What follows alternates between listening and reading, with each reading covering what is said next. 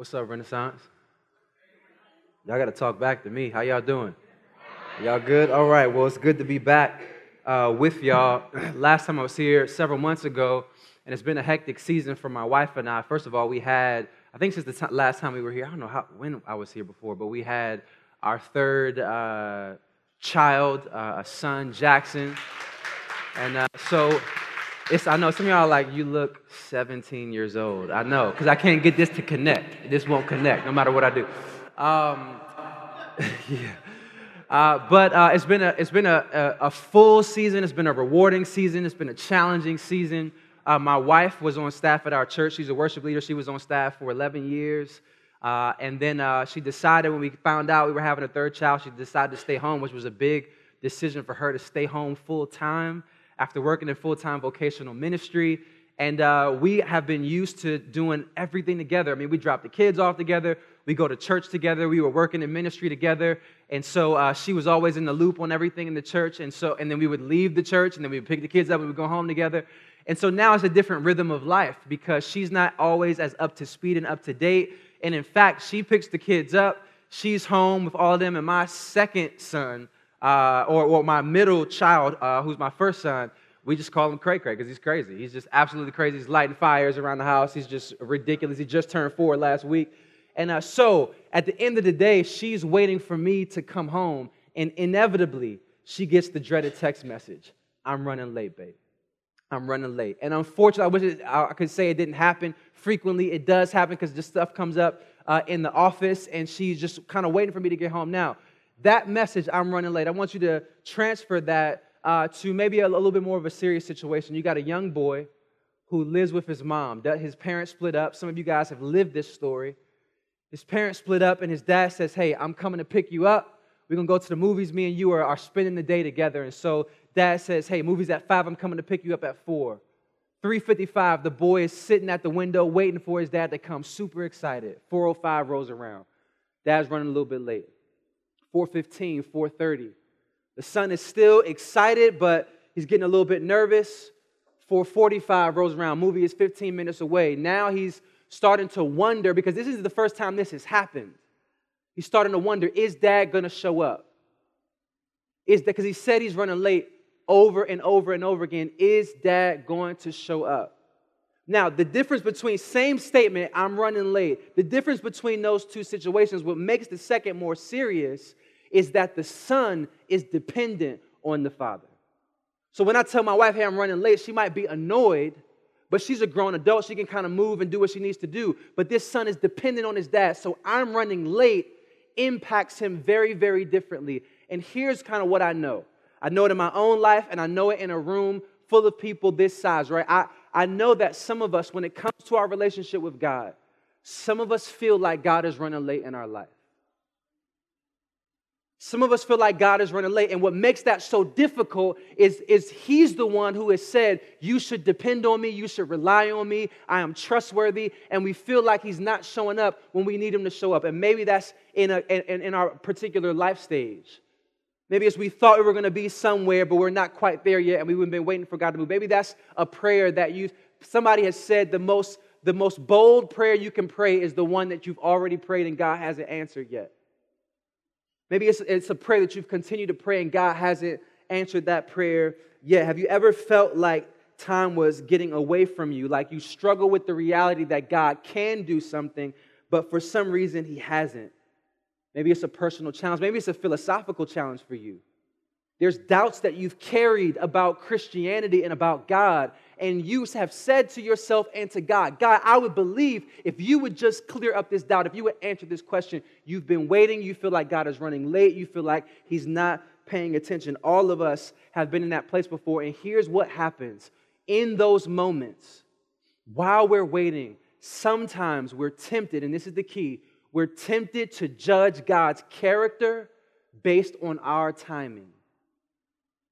We're tempted to judge God's character based on our timing. And we say, God, are you the same God that I believed in at first? Because you're not moving according to my timetable. And in Mark chapter 5, we meet a man named Jairus who faced that exact same temptation. And so if you got a Bible, you got your phone, turn to Mark chapter 5. We're going to read through this story together and we're going to see what happens when you're in that space where you're tempted to judge God's character based on God's timing. I want to show you why that is a mistake. Can we do that? I'm going to do it anyways. All right, cool. All right, here we go. Mark chapter 5. We're going to pick up in verse 21. We'll walk through it, pause as we uh, make our way through. It says this It says, When Jesus had again crossed over by the boat to the other side of the lake, a large crowd gathered around him while he was at the lake. And then one of the synagogue leaders named Jairus came. Now, pause there in verse 22 for a second. Jesus has been doing crazy ministry. If you read the Gospel of Mark up to this point, he just healed this dude that was uh, possessed by demons. He's been doing all of this stuff, right? And so now he comes into this other region on the other side of the lake. Large crowd is gathered, and this man, this synagogue ruler named Jairus, comes up to Jesus. Now, Jairus is one of the synagogue leaders in this, uh, in this town called Capernaum. And here's why that's significant, right? This was an extremely prominent leadership role in the Jewish community. And that's important because if you know anything about the Bible, and if you're new to the Bible, here's what you got to understand to really get this story. In this time, in Jesus' day, the J- Jewish leaders were extremely hostile toward Jesus. They didn't rock with Jesus at all. In fact, if you read John chapter 9, there was a law that if anyone, if anyone believed in Jesus as the Messiah, if anyone confessed Jesus as Messiah, it was official Jewish policy that they would be kicked out of the synagogue. And so when Jairus, this synagogue leader, this Jewish leader, comes up to Jesus, what happens next is not just unusual, it's dangerous. His livelihood is on the line. So look at what happens next. Verse 22 he comes to Jesus, and it says, When he saw Jesus, he fell at his feet. It says he pleaded earnestly with Jesus, saying, My daughter is dying. Please come and put your hands on her so that she will be healed and live. Y'all, we, we don't feel the impact, right, as we read this. This is like a Democrat like senator endorsing a Republican candidate. It's happened before, it's not advisable, right? This is Kevin Durant going to Golden State. This is treason. It's Kyrie, this is Melo leaving New York. I know that's too soon. I'm sorry right? This is this is this is treason here as we're reading this for him to come and fall at jesus' feet prostrate in a posture of dependence and worship. This is crazy. Now why would he do this? The text tells us mark tells us out of desperation. His daughter is 12 years old. Luke tells us he adds that this is jairus' only child. This is his baby girl. This is his only child. And no matter what he had been told about jesus and no matter what his family and friends said about Jesus, no matter what he had previously believed about Jesus, he now knew how desperately he needed the power of Jesus in his life. Either Jesus was going to move or his daughter was going to die. And so, knowing that Jesus had done miracles before, he begs Jesus to come heal his dying daughter. And the story continues, verse 24. It says So Jesus went with him, and a large crowd followed and pressed around him. Jairus says, I need you to come heal my daughter. Jesus says, All right, let's go. Let's, let's move quickly. Now, I want you to think. I want you to think, get this picture in your mind of an ambulance rushing through the streets of New York City, trying to get to this dying girl. I mean, the sirens are blaring. They're in a hurry. This is an emergency. Jesus and Jairus are, are pressed on all sides by these crowds trying to get to this girl and then Jesus gets interrupted, which is, if you read the, the Gospels, it's almost like Jesus got ADD. Like he's always, always interrupted in the middle of everything. Verse 25 a woman there who had been subject to bleeding for 12 years. Let's pause there for a second. There's a woman now, a new character is introduced into this story. While they're on the way to Jairus' daughter, this woman shows up. She's been subject, she's been hemorrhaging for 12 years. Now, we're not told specifically what was causing this, but we know that it's a chronic condition. It's 12 years, and that would be bad enough. That would be bad enough, but she's not only struggling with her health, she's struggling with her hope. She's struggling with her hope at this point. She's hopeless, and it's not like she hasn't been, been trying. It's not like she's lazy. It's not like she hasn't been doing anything to better her situation. Look at verse 26. It says she suffered a great deal under the care of many doctors. Many doctors. And, and on top of that, she had spent all of the money that she had. And yet, listen, instead of getting better, Mark tells us she only grew worse. And listen, some of y'all, y'all know what this feels like, especially if you've suffered from chronic illness before. You know exactly what she must have felt. If you've, if you've struggled with cancer or debilitating, like migraines or back pain, right? Where everybody else is kind of moving along in their life and you are suffering from this chronic pain or this chronic illness. Being sick or in pain is one thing, but when there's no end in sight, like that's emotional torture. I mean, that absolutely drains you of your hope. As a matter of fact, I was reading this medical journal and they said it's estimated that up to one third of people with a serious medical condition have symptoms of depression. Said chronic illness can make it impossible to do the things you enjoy and it can eat away at your self confidence. And they said it can eat away at a sense of hope in the future. Everybody else is going on with their life. You feel completely alone in your pain. This woman coming to Jesus has tried everything 12 years. She's lost her sense of hope for the future. And some of us have felt that way before. Like, no matter how hard you try, nothing seems to get better. Everything only seems to be getting worse. Health problem, a stressful season in life, grief that you feel like you can't come out of, a financial hole. You feel like no matter how much you grind and hustle and work, that financial hole just keeps getting deeper and deeper and deeper, a marriage situation, a simple temptation that you can't seem to overcome. We know what it feels like to lose that sense of hope. This woman has been suffering for 12 years. And then, verse 27, when she heard about Jesus, she came up behind him in the crowd. And listen, if you understand this culture, what happens next, it should make you very nervous. She comes up behind Jesus and she touches his clothes. The old version, I grew up in church, the old version says she touched the hem of his garment. She grabbed the bottom of, of his cloak, of his robe. Now, here's why that's significant. Because, listen, in that culture, because of her medical condition, because of her bleeding, she would have been ceremonially unclean. What does that mean? It means that she would have been unqualified to be in the presence of God. She couldn't enter the temple or the synagogue. She couldn't participate in religious activities. She couldn't participate in the social life of Capernaum in that time. As a matter of fact, we read about this in Leviticus 15. It says, She shall, talking about a woman who has this kind of chronic bleeding, it says, this is the Old Testament law, says she shall be unclean as long as she has the discharge. Any bed she lies in shall be unclean and anything she sits on shall be unclean, and anyone who touches those things shall be unclean. So listen to this. Not only was it illegal for anybody to touch her, it was illegal for anyone to touch anything that she touched. So she is completely, completely isolated. And yet, she breaks through all of that and she comes to Jesus and she touches him. Why would she do this? For the same reason a hostile Jewish ruler would do it because she's desperate at this point. She knew she needed the power of God. So, verse 28, it says she thought, if I could just touch his clothes, then I'll be healed. And it says immediately. You got a Bible, circle that word immediately. Immediately her bleeding stopped, and she felt in her body that she was freed from her suffering. And at once, Jesus re- realized that power had gone out from him. He turned around in the crowd and asked, who touched my clothes? Verse 31 says, You see the people crowding the disciples said to him, You see the people crowding against you, and yet you asked, Who touched me? In other words, disciples are like, Listen, Jesus, we're in a, we're in, everybody touched you. Jesus, like every, everybody is touching you right now. The crowd is pressing against you, Jesus. What are you, what are you talking about? And Jesus won't let up. Verse, 20, verse 32 says, But Jesus kept looking around to see who had done it. Now you got to think, I want you to think for a second about what this woman, she wanted to stay anonymous, I'm sure. She, she's in this crowd. She wants to be healed and she wants to slip out. She doesn't want to draw attention to herself.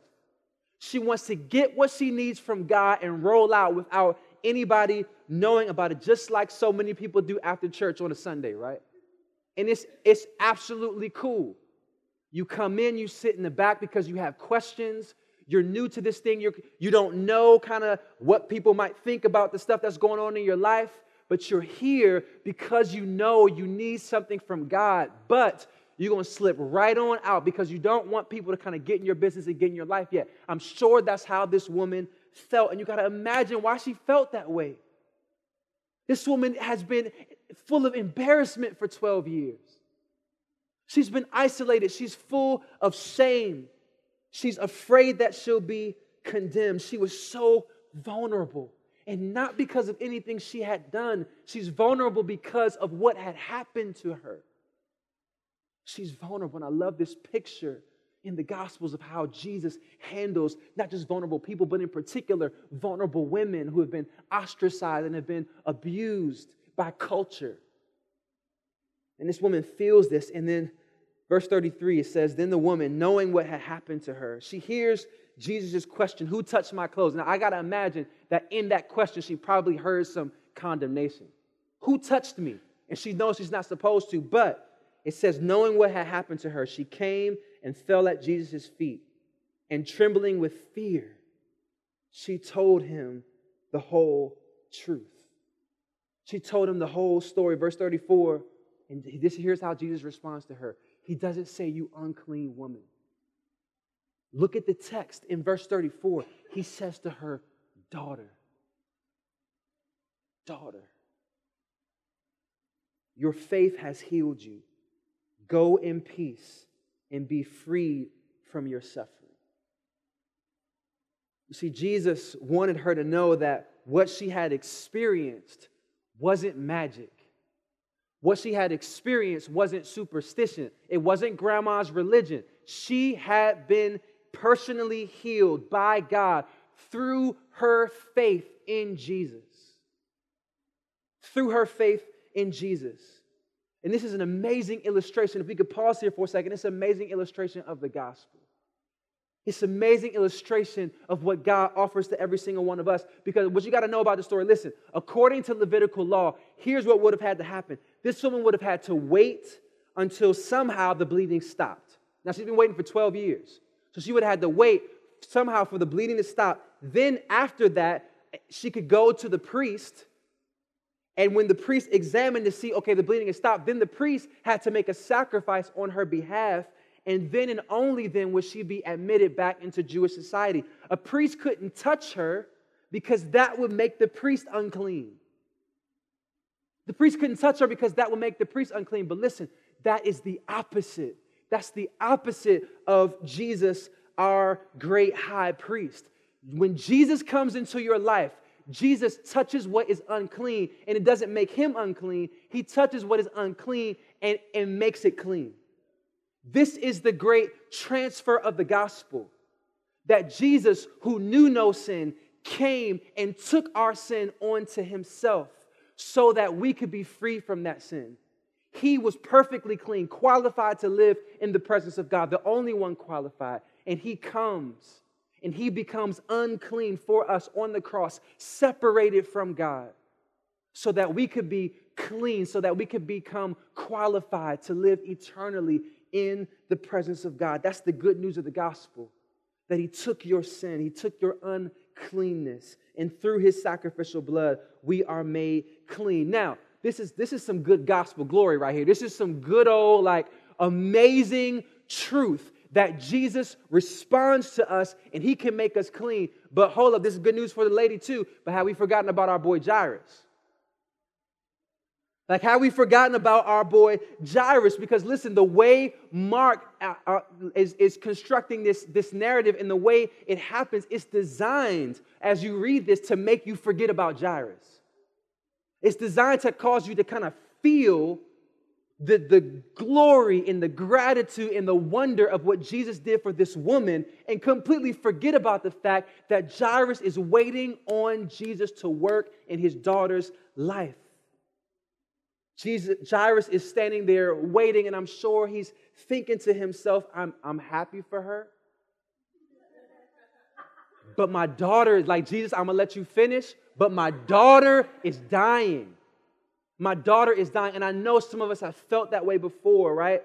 We felt that way before. Maybe you're in a season where God is making you wait. And He's not just making you wait, He's making you wait while you watch Him work in other people's lives. He's making you wait while He, while he wa- makes you watch his work in other people's lives. And, and think, just think about it. Jesus sparks up a conversation with this woman. Like Jesus could have been like, You're good, like on the way. He stops. And it says in verse 33 that she tells him the whole truth. She tells him the whole story. Like, have you, have you ever interacted with those people that can't take social cues? Like, you want the conversation to be, it's gonna happen to you in the lobby after service. You want the conversation to be over. You trying to answer just yes and no's to then not open up more conversation. You backing up. Like, you really like are going in. Like, this is happening. Like, you kind of just backing up and they just, they just move closer to you. You know what I'm saying? Like, that's Jairus. He's like, lady, wrap it up. Like, we are moving. Like, I got to go to brunch. Like, Come on, like my daughter is dying. Time is running out. Jesus, I came to you because I know you can work. And I got to you in time. And you're dragging your feet. And then while he's talking to the woman, the worst words a parent could ever hear. Imagine you're in the emergency room, waiting room, and you hear these words. Verse 35 While Jesus was still speaking, some people came from the house of Jairus, the synagogue leader, and listen to what they say. They say, Your daughter is dead. Your daughter is dead, they say. Why bother the teacher anymore? Now you got to remember, Jairus had just seen this woman be healed. So here's what he knows he knows that Jesus is able to heal. He knows he's able to heal, but for some reason he didn't. He knows that Jesus has the power to do what he needs in that moment, but for some reason, Jesus did not move in time. He chose not to do it. And listen, I remember, I remember racing to the hospital July 30th, 2009. Right before that, sitting on the couch, uh, me and my wife, my wife was upstairs, I was on the couch downstairs and I'm sitting there and the phone rings. It's like 9, 10 o'clock at night. I don't remember what time it was, late at night. I pick up the phone. It's Jessica Rice. She wasn't Jessica Rice back then, she was Jessica Jackson back then. And I know some of you have been coming to Renaissance for a while. You've heard Jessica and Jordan share their story about being widowed because it's so critical to their faith. But I, I want to share part of the story because I want you, I, w- I want to emphasize for you how it felt for me because, because when, I, when I picked up the phone, now, when I picked up the phone, we kind of talked, and Jessica just got married like two months prior to that, and my wife sang at her wedding. And we're talking, I'm excited because I haven't talked to Jess in, in, in a while, and I want to hear how's, how's, uh, how's you know, newlywed life treating you and all of that. And she says two words. She says, Jerron died. Jerron, that was her previous husband. And I remember I didn't believe her. I thought she was joking. And I remember grabbing my wife and, I, and getting off the phone with Jess. She told me she was at PG Hospital. I remember us hopping in the car and racing to the hospital. And this is what I remember vividly because I knew Jerron. Jerron was a friend. I remember being in the car and I remember pleading with God. I, I mean, and I was going in, y'all, like real, like God, the God of Abraham, Isaac, and Jacob. Like you, you cast out demons. Like you, you spoke to the wind and the waves. Like I'm praying in faith and I'm saying, God, I need you to move. I know they're saying he's there. Maybe he's not. Even if he is there, God, I need you to move. I need you to work. And we get to the hospital. And God doesn't do it. God didn't do it. Jerron died. He died. Listen, that'll mess with your faith. That will mess with your faith. It'll tempt you to judge God's character based on your timing. Those are the moments where you think to yourself, God, I'm praying in faith. I'm, I'm believing you. I'm trusting you. And you're not working, you're not moving. Tempted to draw a conclusion about God based on our circumstance. The messengers come to Jairus, and look at what they do. They say, Your daughter is dead, circumstance. And this is the conclusion they draw. Why trouble the teacher any further? Since he didn't work in your circumstance in the way that you were expecting him to, Why trouble him even further? Why continue believing in him? Why continue bothering him? Jesus didn't intervene the way you expected him to, so why keep setting yourself up for disappointment? Verse 36 says, Overhearing what they said, Jesus told him, Don't be afraid, just believe. Don't be afraid, just believe. Now, you feel the heaviness of Jerron. Let me just pause before we go on the story real quick, just so I can like lighten y'all up, right? This is a real story. Here's what I know though. Because of his relationship with Jesus, like I don't feel sorry for Jerron right now. His story did not end on 495 in a motorcycle accident. He might even be listening to this story like, bro, wrap it up. Wrap it. He's not listening to me. He's got too much to do in heaven and listen to this terrible sermon, right? But but but listen, listen. Jesus says to Jairus, though, don't be afraid, just believe. Now, it's a long walk back to Jairus' house. And the only thing Jairus has to hold on to during this walk is the reality of his circumstance. My daughter is dead, and the reality of God's word. Don't be afraid, just believe. And so he's walking, and you can imagine that Jesus' words keep echoing in his mind. Don't be afraid, just believe. Don't be afraid, just believe. Believe in what? It's too late. She's already dead. Believe in what? And Jesus is saying, listen, believe that not even death can stop God's plans. Not even death. He goes to Jairus' house in verse 39, tells the grieving family, the child is not dead, but asleep. Which, if I'm just keeping it 100, that seems pretty insensitive, right? We at the funeral, like we're standing around her body, and you say, She's not dead. She's just asleep. But listen, here's what you got to understand. To Jesus, death, the most final thing we could ever face, death, the thing that has power over even the most powerful. To Jesus, death is just, it's like a power nap. Like the thing that, that we fear the most, the thing that is the most inevitable for all of us. To Jesus, it's like just this temporary thing that he alone has power over. We see that in 1 Thessalonians 4 13 and 14. Jot that down read it, right? That, that for those of us who are in relationship with Christ, death is just, it's a nap. And God promises to all who are in Jesus this resurrection when he returns to live in his presence for all of eternity for all of eternity. Verse 41 says, He took her by the hand and he said to her, Talitha kum, which means little girl in Aramaic. He says, I say to you, get up. In verse 42, it says, Immediately the girl stood up and began to walk around. She was 12 years old. And at this, they were completely astonished. Completely astonished. Listen, here's, here's what I want you to see, right?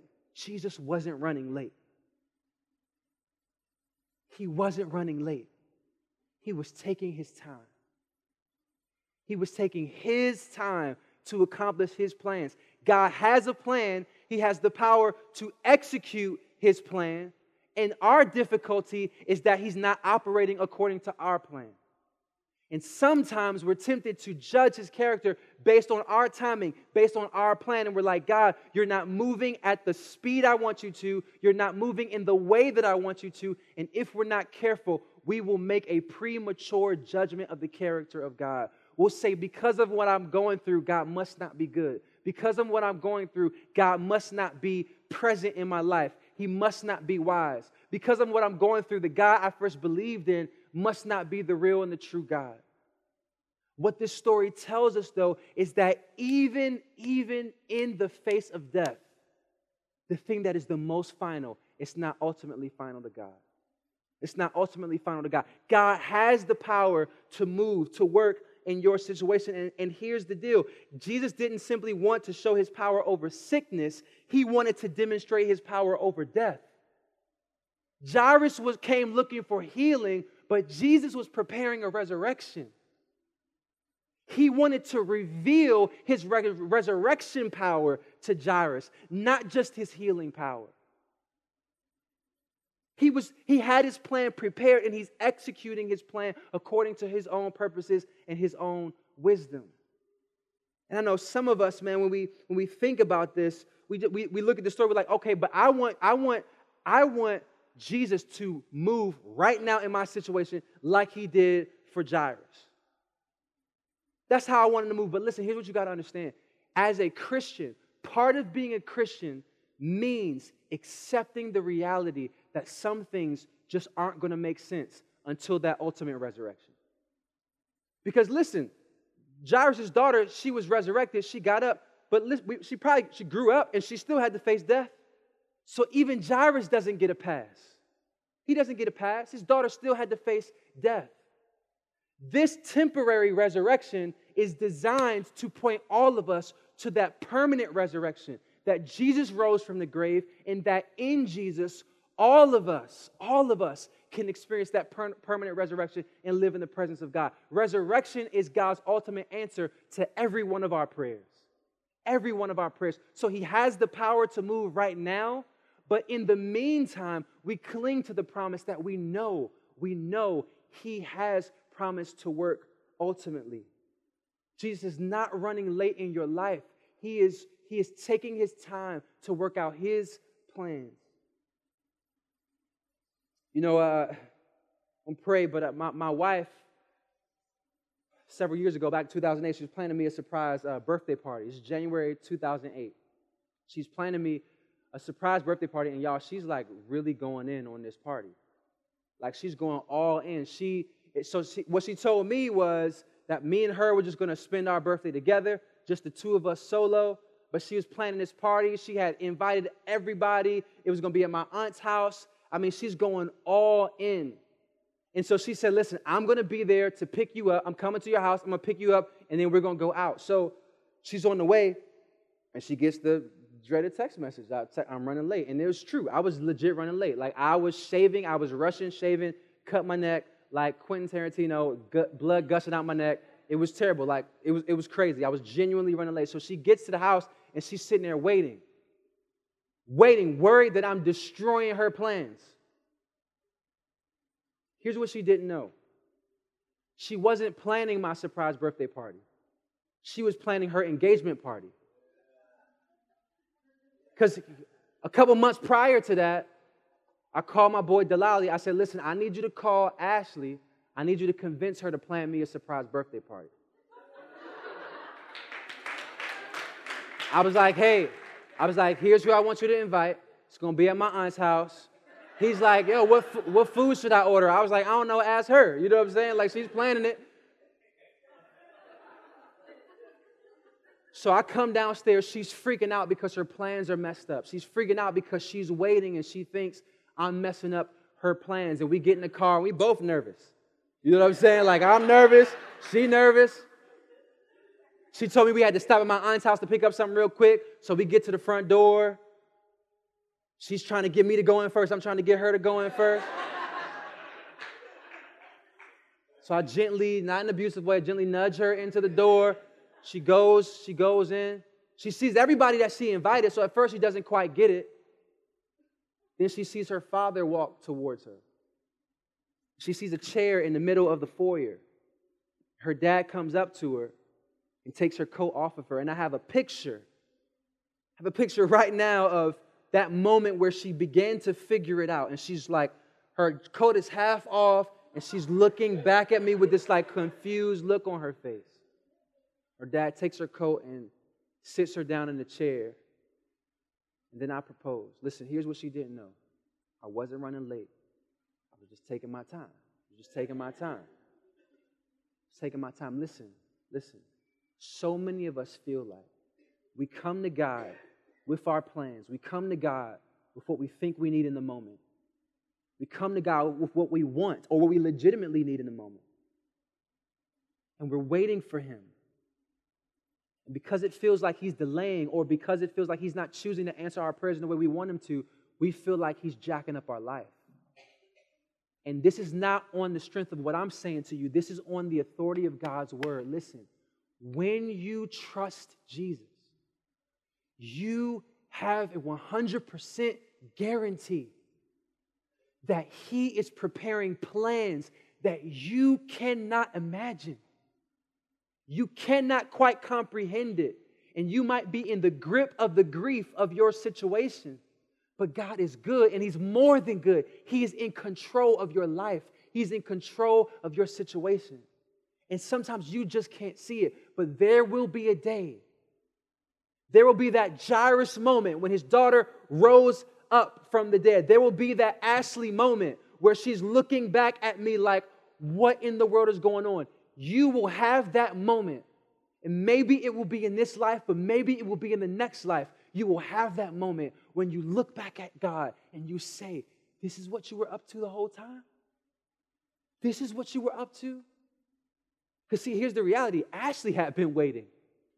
I was one of those dudes. I'm sorry that we just dated for a super long time. She was right at the brink of being like, I'm calling this thing off because if he don't put a ring on it, he ain't serious about it. She had been waiting. She had no idea. Listen, you've been waiting. You've been waiting. And God is not running late. He's not running late. He's preparing a life for you, and He's preparing some things for you in His goodness, and His power, and in His mercy. And you can trust Him. You can trust Him. Let me pray.